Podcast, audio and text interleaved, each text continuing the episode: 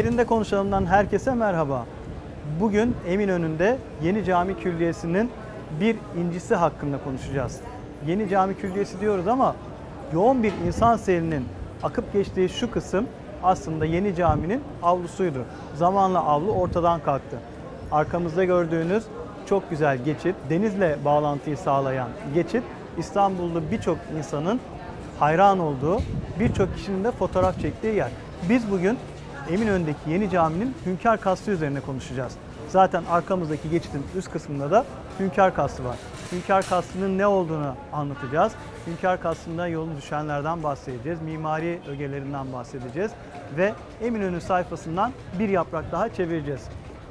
Ee, bulunduğumuz yer çok güzel bir yer Seda. Birçok insanın gelip geçtiği, yürüdüğü, kargaşanın veya kendisi içerisinde yine bir düzenin olduğu yer. Ee, şöyle bir bakınca kemer dikkatimizi çekiyor, boşluk. Çok da güzel bir hava sirkülasyonu oluyor. Evet Aslında- denizden gelen havayı alıyoruz. Evet evet serinletiyor. Ee, biliyorsun geleneksel mimarilerimizde bu kabaltı, örtme, abbara, e, iklimin özellikle sıcak iklimin bir çözümüdür bu. E, al, e, yeni bir yapı kurarken e, aslında aynı zamanda altından geçiş verir ve bir takım yolları tıkamaz. Burada da aslında bir çarşıya çok eski bir e, çarşıya kurulmuş bir külliyeden bahsediyoruz. Bu tabii ki bir takım yolları, bu büyük bir şehircilik işiydi. Yeni bir planlama, şehre yeni bir yön verme işiydi. İddialı bir projeden bahsediyoruz. Yeni bir külliye, yeni bir Selahattin Külliyesi e, ve yeni yollar. E, Güneydoğu'daki özellikle Diyarbakır, e, Urfa gibi illerimizde bu abbara, örtme dediğimiz mekana çok sık rastlarız. E, eskiden e, sokaklar e, yapıların etrafında kurulurdu. Yeni evler, aileye yeni katılan bireyler için ve akrabalar için bina inşa edildiğinde o e, yolu bozmamak için altından geçiş verirdi. Burada biraz daha kontrollü ve planlı bir mimariden bahsediyoruz. Şehrin e, yeni bir aksı oluşmuş ve o kadar e, kıymetli bir geçiş ki burada yüzlerce resim, gravür, fotoğraf senin de bahsettiğin gibi çekilmiş. Bunlardan en bilinenleri aslında çok eski Grelov'un bir gravürü var. E, Şimdi günümüzde olmayan deniz surlarını gösteriyor. Deniz surları Yeni Cami'nin aslında bu eşsiz bir şey ve başka da bir örneği yok. Yeni Cami'nin ihata dediğimiz yani çevre duvarlarının bir kısmı deniz surlarından oluşuyordu. E, birazdan e, göstereceğimiz Gömlekli Burç'ta da e, Vasilius Burcu bugün sadece ayakta ama e, ön tarafta düşünelim e, deniz surları ve şimdi e, yerinde olmayan Valide Kapısı yine maalesef külliye kayıplarla e, hayatına devam etmiş. E, buradan ge- geçiyoruz bu tonozlu geçişten ve müthiş bir serinliği de hissederek e, ve insanlar da o yüzden bu serinliği hissettikleri için denizin bu esintisini aldığı için insanlar buradan geçmeyi çok seviyor. Çok akıllıca bir tasarım. Buradan geçiyoruz ve e, şimdi yalan söylemeyen bir mimari görüyoruz. Nedir bu yalan söylemeyen? İç dış birlikteliği. Şimdi bazen yapının içinde binlerce değişken olur ve bu dışarı hiç yansımaz. Bir kutu çıkarırsınız meydana ve içinde olan hiçbir şey hissetmezsiniz. Oysa bu tonozdan geçtiğimiz anda e, Hünkar Kasrı'nın bu atla çıkılan e, tahterevan rampası da denilen yani tahterevan yolu da denilen e, rampalı geçişine e, arabayla ve atla çıkılabilen geçişine e, tanık oluruz. Buradan girdiğimiz anda biraz dikkatli baktığımızda o muhteşem rampanın dışa yansımasını ve iç dış birlikteliğini görürüz ki bu o yüzyıllar için e, müthiş şeyler bunlar. Yani gerçi bizden daha bazen daha önde ve daha isabetli tasarımlar yaptığını söyleyebiliriz. Şöyle düşünelim. Sema Beyci Hoca şehirdeki e, camilerin olduğu o tepelerdeki dizilmeden bahsederken şehir taşları diye bahsediyor. Mesela Süleymaniye, e, Yavuz Sultan Selim Camisi, Fatih Camisi gibi. Yeni cami deniz seviyesinde. Deniz seviyesinde olunca daha da bir kıymetleniyor gözümüzde. Çünkü denizle e, dudak dudağa diyelim. Denizle e, ve yakın Galata bir Köprüsü'yle. yakın bir ilişkisi var. O yüzden Hatice Turhan Valide Sultan buraya yaptırırken hakikaten çok güzel bir yere e, camiyi kondurmuş. Safiye Sultan ilk olarak buraya yaptırmaya başlanıyor ama tamamlamak e, Hatice Turhan Valide Sultan'a nasip Nasıl oluyor. oluyor? Deniz kenarında çok güzel bir yapı. Tabii bir Osmanlı geleneğinde yeni yapılan eser için yeni tabiri kullanılıyor ya bu Üsküdar'da da öyledir. Fatih Ee, Camii için de öyle. değil mi? Evet, Atik Valide Camisi. Hangisi Atik? Daha sonra sahile yeni bir cami yapılıyor, o yeni oluyor. Burada da yeni bir cami yapılıyor, yeni cami diye adlandırılıyor. Osmanlı'da çok e, kullanılan bir adlandırma diyelim. Bir de birazdan Tahterevan'a geçeceğiz. O yolda, o yolu göreceğiz. Şimdi 1600'lü 1700 yıllarda İstanbul'da camiler yapılırken hünkâr kasılarının bu bağlantıları, tahterevan yolları, rampalar yapılıyor. Sadece yeni camide bunu görmüyoruz. Fatih Camisi depremler 1766 depreminde yıkılıyor, yeniden yapılıyor. Oradaki Taht-Revan yolu buradaki gibidir. Eyüp Sultan Camisi 1800 yıllar civarında 3. Selim tarafından yeniden yaptırılıyor. Hünkâr Kasrı'nda çıkan bölüm yine böyle bir taht-revan var. Aynı şekilde devam ediyor. Sultanahmet Camisi 1600 yılların başında yaptırılıyor. Aynı. Aslında hani e, yine Nur Osmaniye Camisi aklıma geldi. Orada da aynı uzun bir yol var. Yani e, Osmanlı mimarları birbirlerinden etkilenerek ve birbirlerinin yaptıklarının üstüne katarak e, bu tür mimari çözümlemelere giriyorlar veya halkın gözüne hoş gelecek eserlerini inşa ediyorlar. Burada da o taht-revan yolunu görelim. Ardından e, yeni caminin hünkâr kasrına geçelim istersen. Seviniyorum.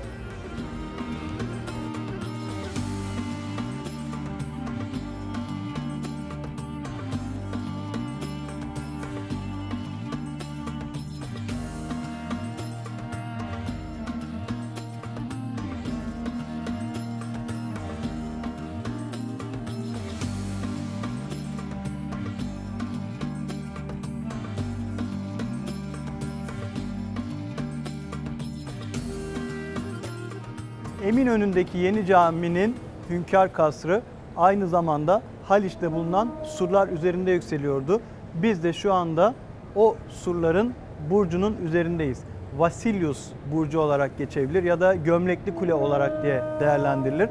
Tam onun üzerindeyiz. Arkamızda çok güzel bir Haliç manzarası, Hünkâr Kasrı'nın e, dışa taşan bölümünü görüyoruz.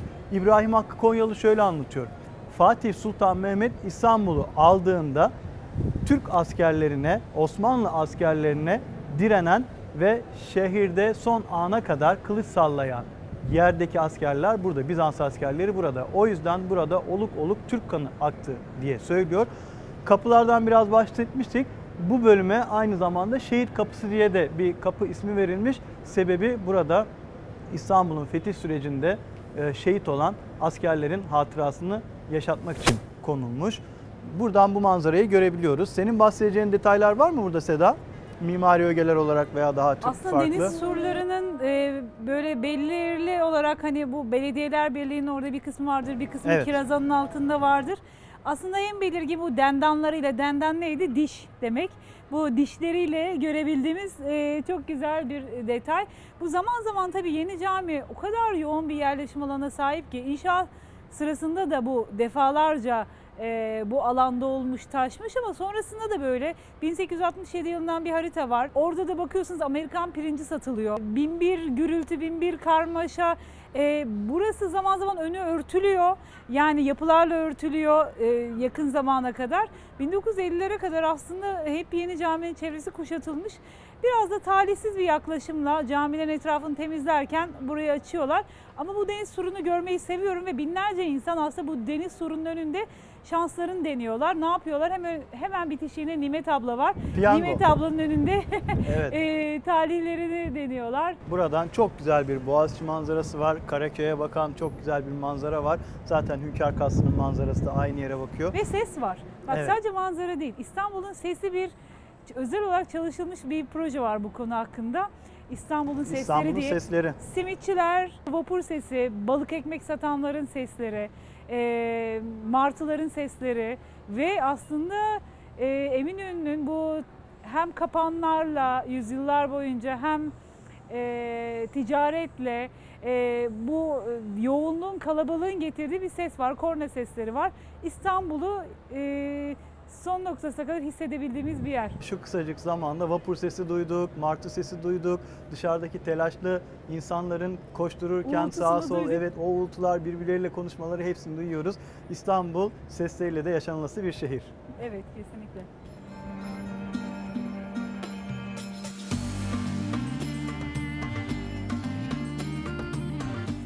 ve Hünkar Kasrı'nın sofasındayız.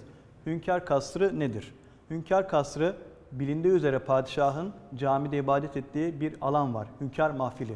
Hünkar Mahfili'nin gerisinde hem dinlenmesi için yapılan hem resmi kabullerini gerçekleştirmesi için yapılan bir yer. Ve bu yeni caminin, Eminönü'ndeki yeni caminin Hünkar Kasrı bir bakıma bize Topkapı Sarayı'ndaki Bağdat Köşkü'nü, Revan Köşkü'nü hatırlatıyor. Burası bir Çin'i müzesi gibi. Zaten gördüğünüz üzere birazdan baş odayı, Valide Sultan odasını ve diğer bölümleri gezeceğiz. Son derece sanatkar ellerin dokunduğu bu Hünkar Kasrı görenleri kendisine hayran bırakıyor. Senin ilk izlenimin nedir Seda? Ee, benim e, anılarımın olduğu bir yer. Ben buranın restorasyon öncesini de hatırlıyorum. Çünkü e, kız kardeşimle ilk restorasyona başladığımız iş, Anıtlar Kurulu'na ilk teslim ettiğimiz iş Yeni Cami minareleriydi. E, biz e, caminin minarelerinin restorasyonunu yaparken burada da çok büyük bir özveriyle ticaret odasının Türkiye'nin en önemli restorasyonlarından biri yapıldı. Çok büyük bir özveriydi ticaret odasının yaptığı. Belki onlar olmasaydı bu yapı yine böyle sahipsiz e, kalacaktı. Çünkü e, buranın bir dönem Çinleri çalındığıyla haber oldu. E, çok Ama çok öncesinde Tabii tabii, Öyle tabii çok geçmişte e, öyle olmuştu. E, e, çok da sevdiğim bir mimar büyüğümüz Hatice Karakaya hanımefendinin e, rehberliğinde onun e, şeyinde ama asıl e, üstüne basarak söylüyorum çünkü ticaret odasının belki beklediğinin çok üstünde bir bütçeyle e, meşe taşıyıcılara sahip bu yapı e, tamir edildi, onarıldı. Tek tek Çinler e, numaralandırıldı, söküldü. Restorasyona başladıkları dönem bu kadar büyük bir iş beklemiyordu kimse. E, altın varaklar vardı. Çok gözle korkutan bir işti ve Türkiye'nin sanıyorum ilk Europa Nostra ödülü aldığı işlerden de biri. Yani Europa Nostra nedir? Ee, Avrupa e, çapında bütün dünyadan restorasyonların aslında değerlendirdiği bir e, uluslararası bir restorasyon ödülü. E, onu da kazandı bu yapı başarılı restorasyonuyla. Aslında çünkü şöyle bir şey oluyor. Kötü örnekler biliyorsun bin kere paylaşılıyor. Tabii. 9 bin kere paylaşılıyor ama buranın ne kadar iyi olduğunu söylesek e, 20 retweet falan alabilir herhalde. E, Dolayısıyla iyi haber olmuyor. E, Biz de e, şimdiden bunu söylemiş olalım. Şimdi aslında biz bir Türk evindeyiz yine. Bunu Evet. hep söylüyoruz. Bu Topkapı Sarayı'nda da olsak, burada bir e, dinlenme, bekleme, toplantı yeri mahallinde de olsak burası aslında bir sivil mi? Caminin sivil kısmı, bir anıt eserin sivil kısmı. Bizim e, zaten e, Zeyrek'in de mesela e, tescil UNESCO Dünya Miras Listesi'ne girme sebeplerinden biri budur. Anıt eserlerle sivil mimarinin iç içe geçmişliği. Bunu Avrupa'da bulamayız. E, mesela bir kilise, e, Duomo'yu düşünün böyle yükselir, yerden yükselir, çevresinde haşmetlidir, görkemlidir ve tektir. Ama bizim camilerimiz öyle değil. Camiler hem e, muhteşem bir e, yüksekliğe ulaşır, minareleriyle etkili bir silüete gelir. Aynı zamanda kademelerle, kubbelerle iner iner, etrafında böyle bir sivil takılar alır, hünkâr kasırları, işte e, meşrutalar, cami görevlilerinin evleri falan derken işte muhakkitane şu bu derken bir bakarsınız bir kompleks oluşmuş, insan ölçeğine kadar inmiş. Yani böylece hem kendinize yakın hissedersiniz hem görkeminden etkilenirsiniz. Ama bir anda yükselen bir kütle görmezsiniz. Şimdi bu da caminin sivil taraflarından biri. Ta halifeler döneminde güvenlik tedbirleriyle Evet, tabii cami içinde mahfiller tabii. evet mahfiller oluşturuldu biliyorsun. O zamanla bir e, kasır, kasır nedir? Bir çeşit saray. Evet. E biz de muazzam bir sarayın içindeyiz. İznik Çinileri bir e, 17. yüzyıl 17. yüzyıl abidesi, Çinileri. abidesindeyiz. Sofa nedir? Sofa e, Türk evinin temel öğelerinden biridir. Yani bütün kapıların açıldığı, herkesin buluşabildiği e, bir meydan aslında. Bir evin meydanındayız biz şu anda. Ve buradan bir yandan tahterevanlı rampaya ulaşabiliyoruz. Bir taraftan da bir kadın için aslında hazırlanmış bir kasrın odasına geçebiliyoruz. Sen güzel örneklerin paylaşılması gerektiğini söyledin. Bunu sosyal medyada da insanlar paylaşabilir, birbirlerine söyleyebilirler. Burası bir Çinli müzesi gibi demiştim. Yazıları, e, Çinliler üzerindeki serviler, hatta 1930'lu yıllarda ve daha öncesinde e, burası zarar görüyor. Çinlilerin e, o dönem bir şekilde çalındığıyla vesaireyle e, gündeme geliyor ama e, açıkçası tebrik edilecek bir hamle. İstanbul Ticaret Odası hem buranın e, restorasyonuyla ilgileniyor hem de buradan alınan çinleri yurt dışında tek tek buluyorlar, toparlıyorlar. Hemen arkanda olan e, mahfaza içerisinde bölümde o alınan çinler sergileniyor. Onları da seyircilerimizin görmesini arzu ediyorum. Şimdi istersen sofadan bir de Valide Sultan Odası'na geçelim. E, oranın büyüleyici atmosferini seyircilerimize paylaşalım. Daha öncesinde e, sofaya bağlanan e, güzel kapının üzerindeki yazıya bakalım. Edirne kâri süslemelere, sedef kalkmalı o, o güzel O zaman bir kapıya. hatırlatma yapayım izninle. Şimdi arkamızda ne var? Üst seviyede bize ışık ve e, güneş veren, doğal bir aydınlatma sağlayan alçı e, içlik ve dışlıklar var. Biz Evet. şu an içliği görüyoruz. Bir de bunun dış cepheye bakan dışlığı var ki bir su yalıtımı olsun diye. E, zemin katta da ne vardı eskiden? Cam yoktu bu kadar büyük ölçekte. Kapaklar vardı. Bu kapakları kapattığımız zaman şu an kapalı olduğu gibi yukarıdan ışık alıyorduk. Bu da şimdi içeride gireceğiz. Ee, orada fevkalade müzeyyen yani mükemmel işçilikli rezenleri göreceğiz.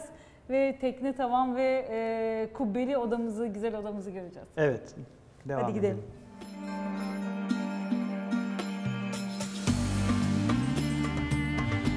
Hünkar Kasrı'nın sofasından valide odasına geçilen kapının önündeyiz.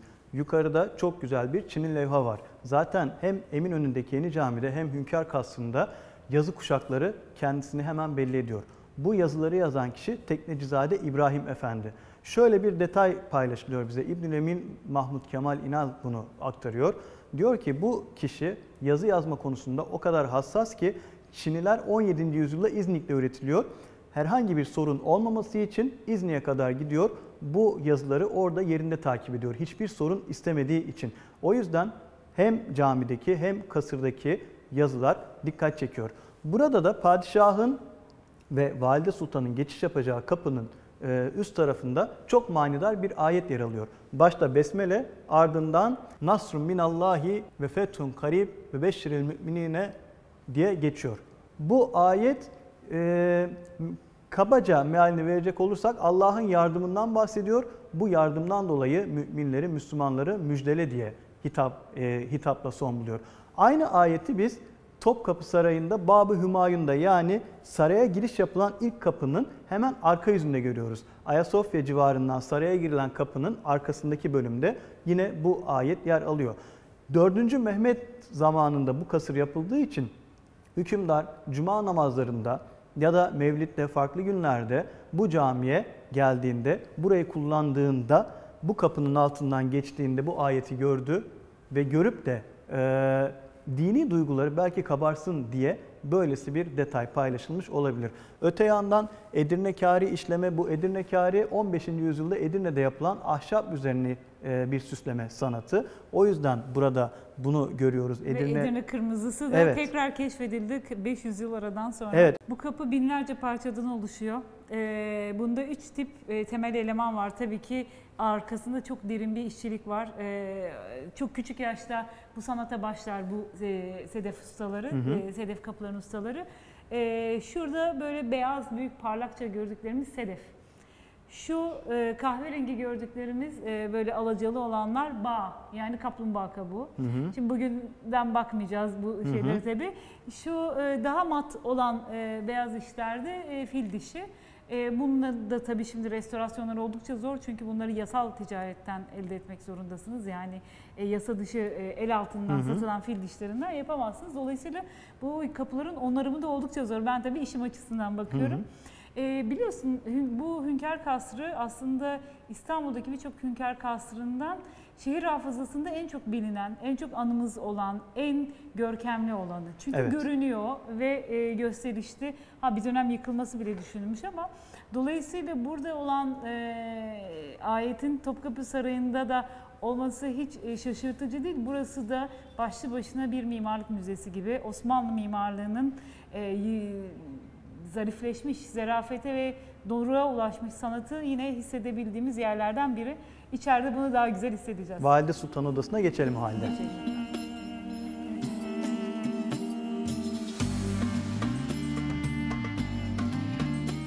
Ve Valide Sultan Odası'ndayız. Hünkar Kasrı'nın Valide Sultan Odası. Bir bakıma harem selamlık gibi değerlendirilebilir bu odalar. Bir oda daha var.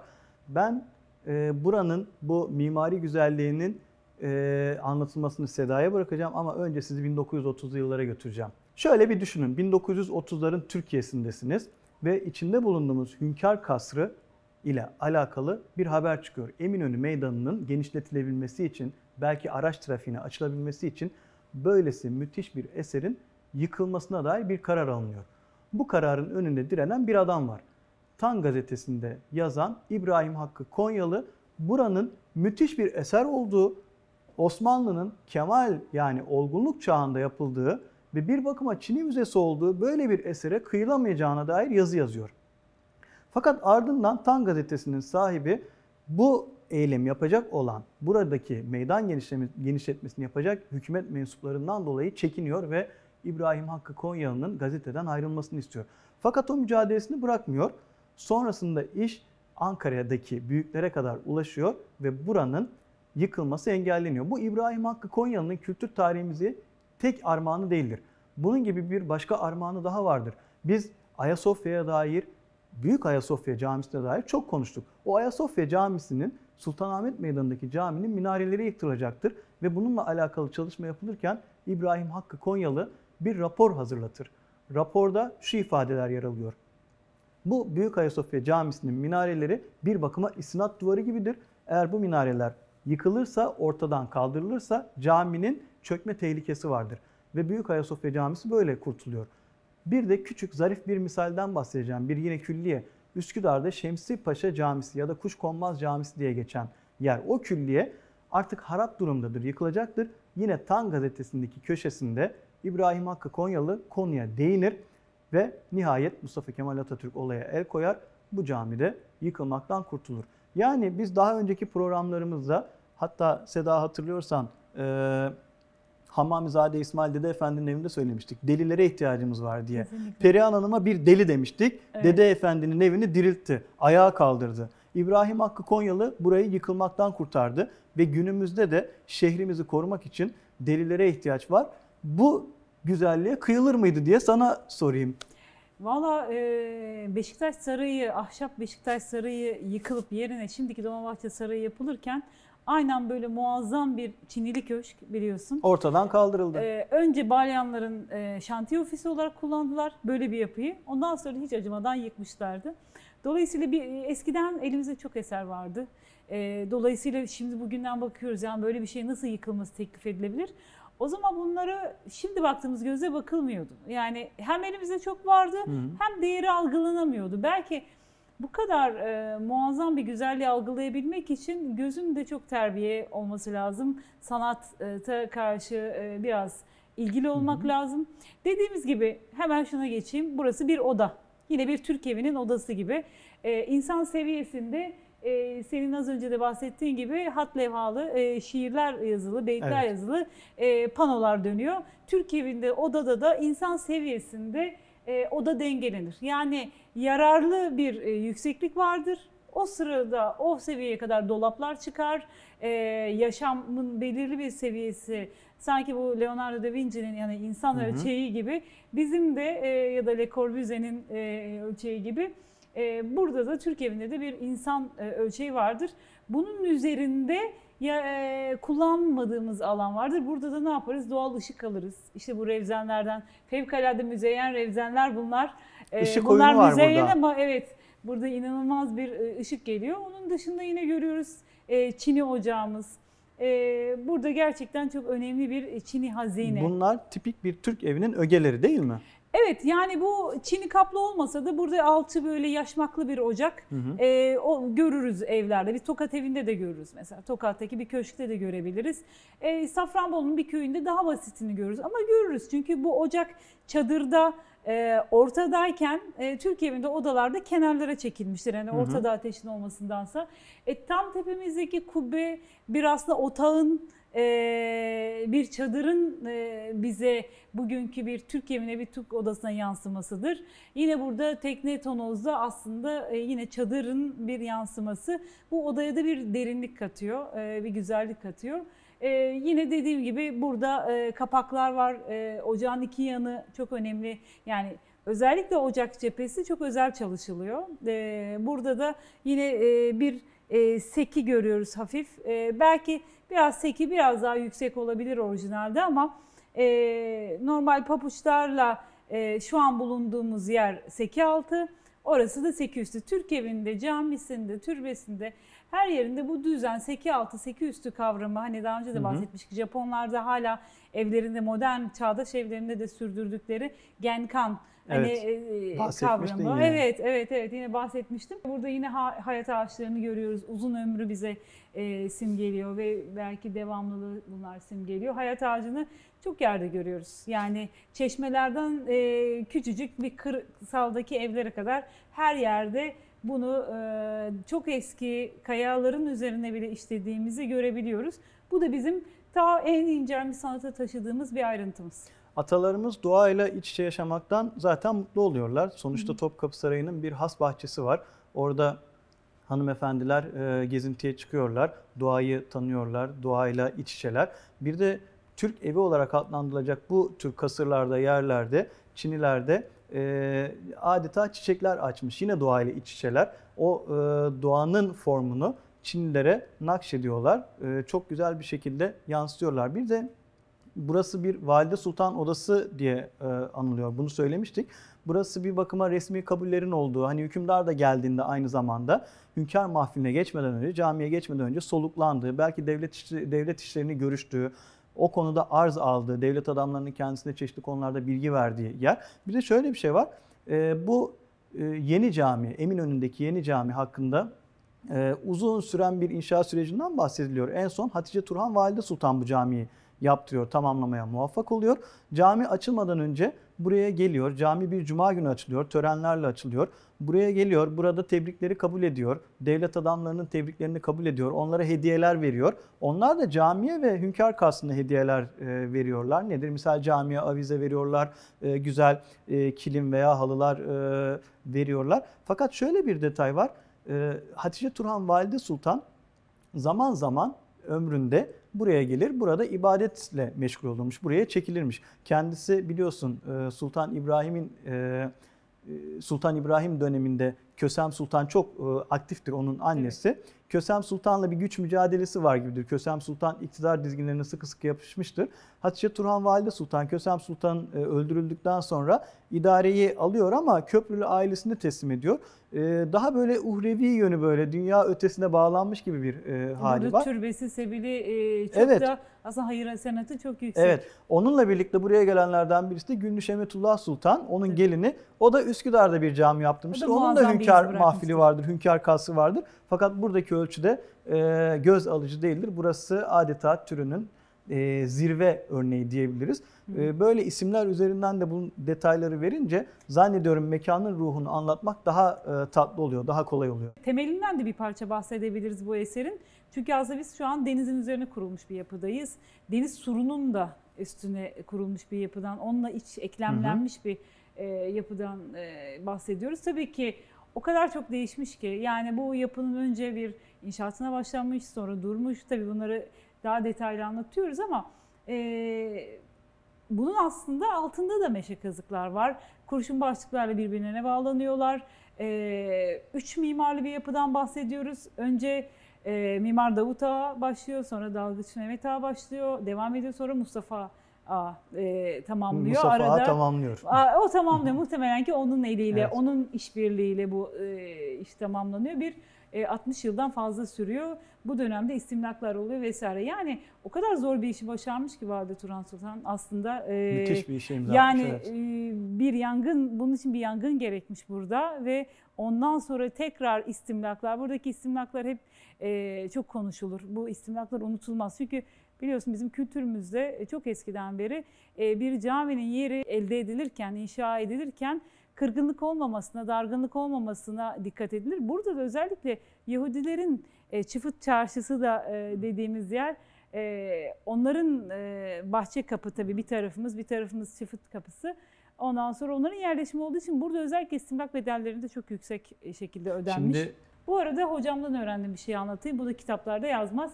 Ee, camilerde, bu tip inşaatlarda her gün bir sıra taş örülür. Buradan da işe başlanırken eskiyle yeninin mukavemetini sağlamak için herhalde en üstteki bu tabii 57 yıl Hı hı. kadar bekliyor ya inşaat. mukavemetini sağlamak için bir sıra taş sökülmüş ve ondan sonra e, bir alttaki taşlarla e, devam edilmiş. O arada biz Valide Sultan Odası'ndan çıkalım diğer odaya geçelim. Tamam.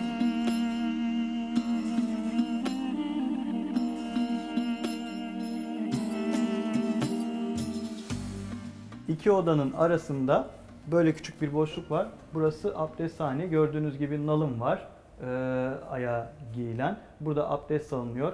Bu abdesthanenin de yine kapısında e, sedef bağ diyelim. E, kalkmalı güzel şık e, bir kapı ve Edirnekari e, süslemeler var. İlginç şu yerde inanılmaz büyük blok muhtemelen de küfeki taşlar var. Sal taşı diyebileceğimiz kadar böyle e, büyük e, ebatlı taşlar.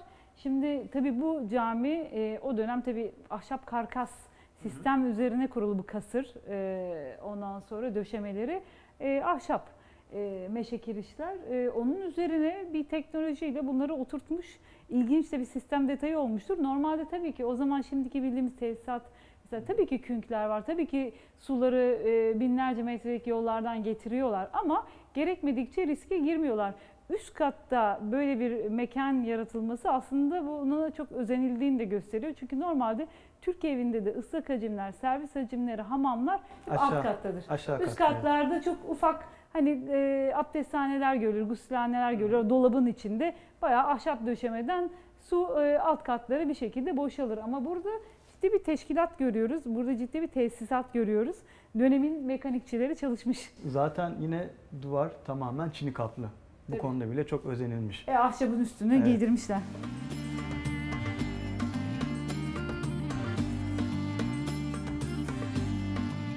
Osmanlı sanatında sembolün, anlamın çok önemli yeri var.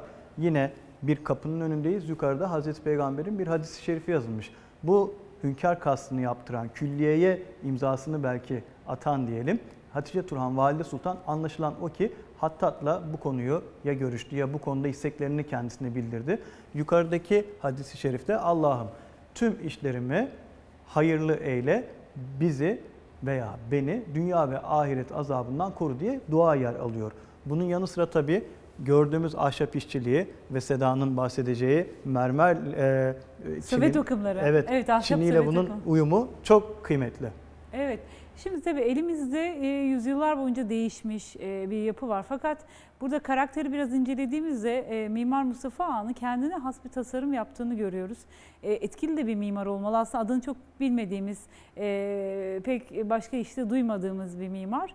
E, eğitimini de bilmiyoruz. Nerede eğitim aldığını, e, Enderun'da mı nerede eğitim aldığını. Geç dönem çünkü mimarı ama İlginç bir şey yapmış, ahşabı çok etkili kullanmış. Yani evet bahsettik temel e, meşe kazıklar üzerine oturuyor tamam. E, evet duvarlar e, çatkılı yani e, meşe e, taşıyıcılar arası tuğla dolgulu tamam ve onun üzerinde bir bağdaştırma, bağdadi sıva var. Bağdat'tan gelmiyor, bağdaştırmadan geliyor. Bir bağdadi sıva var, onun üzerinde de çiniler var. Tamam bu strüktürü anladık ama asıl ilginç olan e, bu e, ahşap söve takımları çok da elimi de sürmek istemiyorum. Muazzam bir eser herkes elini sürse biraz renkler kaybolur. E, bunu pencerelerde de görüyoruz. Biz bu söve takımlarının, bu profillerin e, tek tek e, hep her zaman ellerimizle çizdiğimiz bu profillerin e, o yüzden detayını e, iyi bilirim. E, mermer olanına alışkınız ki burada hem mermer hem hemen yanında ya da hemen karşısında ahşap örneklerini de görüyoruz. Hem pencerelerde hem kapıda. Burada da e, yeni bir espri, yeni bir e, çözüm önerdiğini görüyoruz mimarın. Muhtemelen ki çok sayıda örnek olmasından, tekil de örnek olmamasından bunun bilinçli bir tavır olduğunu düşünüyorum. Tabii burada yer yer çalınan çinlerin yerine kimi zaman bir restorasyonda tavır olarak boş bırakıldı. E, yerlerine oturtulabilenler yerlerine oturtuldu. E, kimileri de kalem işiyle geçmişte de tamamlanmıştı. O şekilde tamamlandı. Ama e, bilinmeyen detaylar uygulanmadı. Dolayısıyla tahmin ediyoruz ki e, yine özgün olma ihtimali olan bir ahşap e, edinekârı bir ahşap bölme var. E, Bir paravan değil mi odasında. burası? Evet evet. Bir- Çok güzel bir separasyon. Aslında aradığımız her şey tarihi eserlerimizde mevcut. Yeter ki biz bunları bilelim. E, tabii ki Japon sanatını çok seviyoruz. E, uzak Doğu sanatını çok seviyoruz ama bir paravan alacağımız zaman hiçbir zaman böyle bir örneği görmüyoruz işin açıkçası ya da çok arabesk örnekler görüyoruz. Oysa burada sanatın çok incelmişti. Rumiler, Hatayiler, çiçekler, çim bulutları, o e, Çin'de gördüğümüz desenleri ya da kalem işinde gördüğümüz Hı hı. desenleri burada Edirne ile usta bir şekilde uygulanmış olarak görüyoruz. Mimar Davut Ağa buranın temellerinden o kadar emin ki dünya üzerinde böyle bir mabet kurulmamıştır diyor. Ya da böyle bir yapı kurulmadı diyor. Çok övünüyor. O zaman kendi kişisel deneyimden bahsedeyim. Ee, hem çok gururla söyleyeyim bütün cami restorasyonda ama benim e, 2004 yılında yaptığım yani bundan 18 yıl Hı hı. önce yaptığım restorasyon e, e, en ufak bir e, hasar görmediği için bizim minareler restorasyonun kapsam dışında. E, çok şükür ki ben de o zaman aslında her şey imitasyon yapılırken ilk defa burada bilimsel raporlar, Hı hı. etütler eşinde yaptım. Şuraya geleceğim. O zaman tabii total station dediğimiz ölçme aletleri ilk defa kullanılıyor. Ee, benim de ilk e, kız kardeşimle ilk işimiz evimizden çizim yapıyoruz. İşte e, camiye e, bağışlanan paralardan para kazanırsa bir camilerden e, kazandığımız o ilk ufak paralar o kadar bereketli geldi ki çok şükür yolumuzu açtı. E, şuraya geleceğim. İki minare, tabii minareler, camiler, bu anıt eserler 50-60 yılda bir tamir geçir. Yani bunun bir e, şeyi var. Tabii ki ara bakımlar çok önemli. Bu periyotları azaltır ama e, buna rağmen e, bu külahların seren direkleri, en üstleri minarelerin sökülüp takılmasına rağmen iki minarenin arasında ne kadar kod farkı var? Bir tahmin et. Bundan kaç yüzyıl önce yapılmış bir yapıda iki minarenin arasında kaç santim kod farkı var? Üstelik hemen dibinde Galata Köprüsü Hı hı. çakıldı. Burada e, onun e, şiddeti de hissedildi. E, yansıdı buraya 2 santim. Aa, İki minare arasında sadece 2 santim kod farkı var. Bu muazzam bir iş. Şu anda biz bunu vinçle yapıyor olsak daha çok hata yaparız. çok ince bir işçilik demek ki. Çok ince bir İşini işçilik. yapıyormuş. Düşünün Mustafa elimizde lazer metreler yok, e, lazer scannerlar yok, ölçüm cihazları yok. Belki bir şakül var. Belki kendi dönemine göre su terazileri var. Hı hı. Bir çeşit e, bir şekilde bunu kuruyor. E, kendine has inşa teknikleri var. E, şimdiki gibi otoket yok. Bilgisayarda çizimler yok ama işçilik ve inanç, yapılan işe duyulan inanç ve muhabbet muazzam. A'dan Z'ye o halde bu eserde emeğe geçen herkesi rahmetle anmak gerekiyor. E, kesinlikle e, bu da şunu söyleyeceğim 2 santim de hani bu 2 santim belki de yoktu ama hani bu onarımlar şunlar bunlar oraya getireceğim. Yani belki kusursuz bir şekilde tamamlanmıştı. O 2 santim de bizlerin tamir hataları olsa gerek.